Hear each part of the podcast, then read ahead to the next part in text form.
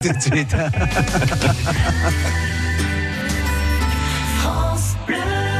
Deux chasseurs de croquettes.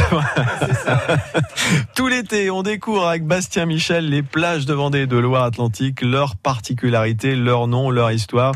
Aujourd'hui, la plage Saint-Michel à Bas-sur-Mer.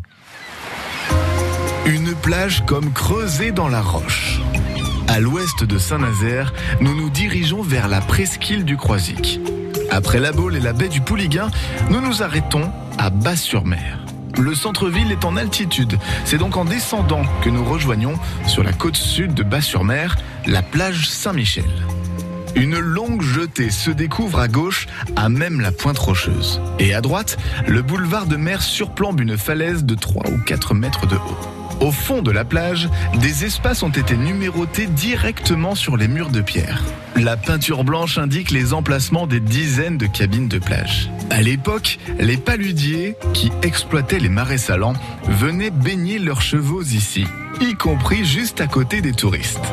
Gilles Daburon est le conservateur du musée des marais salants à Bas-sur-Mer. Il nous explique que le nom de Saint-Michel vient de petite chapelle qui est en haut de la rue, à 100 mètres, euh, 150 mètres euh, d'ici. Une chapelle qui était dédiée à, Saint-Michel, qui avait son propre cimetière, euh, un tout petit cimetière, et qui avait pour euh, objectif de recevoir les corps des marins ou autres euh, qui pouvaient s'échouer sur le rivage ici, à l'époque de la marine à voile, euh, si l'on peut dire.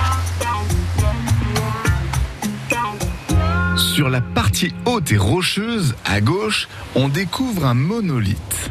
Parle du menhir ou de la pierre longue, ce qui est synonyme euh, en fait. Et aujourd'hui, on va parler du menhir de la pierre longue, ce qui est une tautologie, mais peu importe. En 1895, une très forte tempête va abattre le menhir. La commune décidera de le relever parce que ça fait partie d'une des attractivités touristiques, des monuments euh, patrimoniaux du territoire. Donc la pierre longue est relevée et comme elle s'était fendue, il y a des têtes de boulon qui sertissent enfin effectivement la pierre euh, par le haut et puis dans le bas c'est maçonné. Lors de grandes marées et tempêtes, le spectacle des embruns passant au-dessus du menhir de la pierre longue est exceptionnel. La plage Saint-Michel était auparavant remplie de galets. Les habitants ont puisé ici de la matière première directement sur les roches pour y construire maisons, églises, rues, Dans certains secteurs de, de ces carrières, on a encore les, les marques des outils qui sont nettement visibles et puis euh, des pavés euh, taillés un petit peu comme euh, pouf pouf, euh, les uns à la suite des autres, prêts à être arrachés et ils sont restés en place. C'est quand même assez extraordinaire. La plage Saint-Michel à Bas-sur-Mer, racontée par le conservateur du musée des Marais Salants à Bas-sur-Mer, c'était Gilles Daburon qui ajoutait son grain de sable. Pour écouter cette chronique, euh, découvrir des conseils pour cet été et davantage d'informations donc sur euh, les plages de notre région, eh bien vous retrouvez le dossier complet Un jour une plage sur notre site francebleu.fr. France Bleu.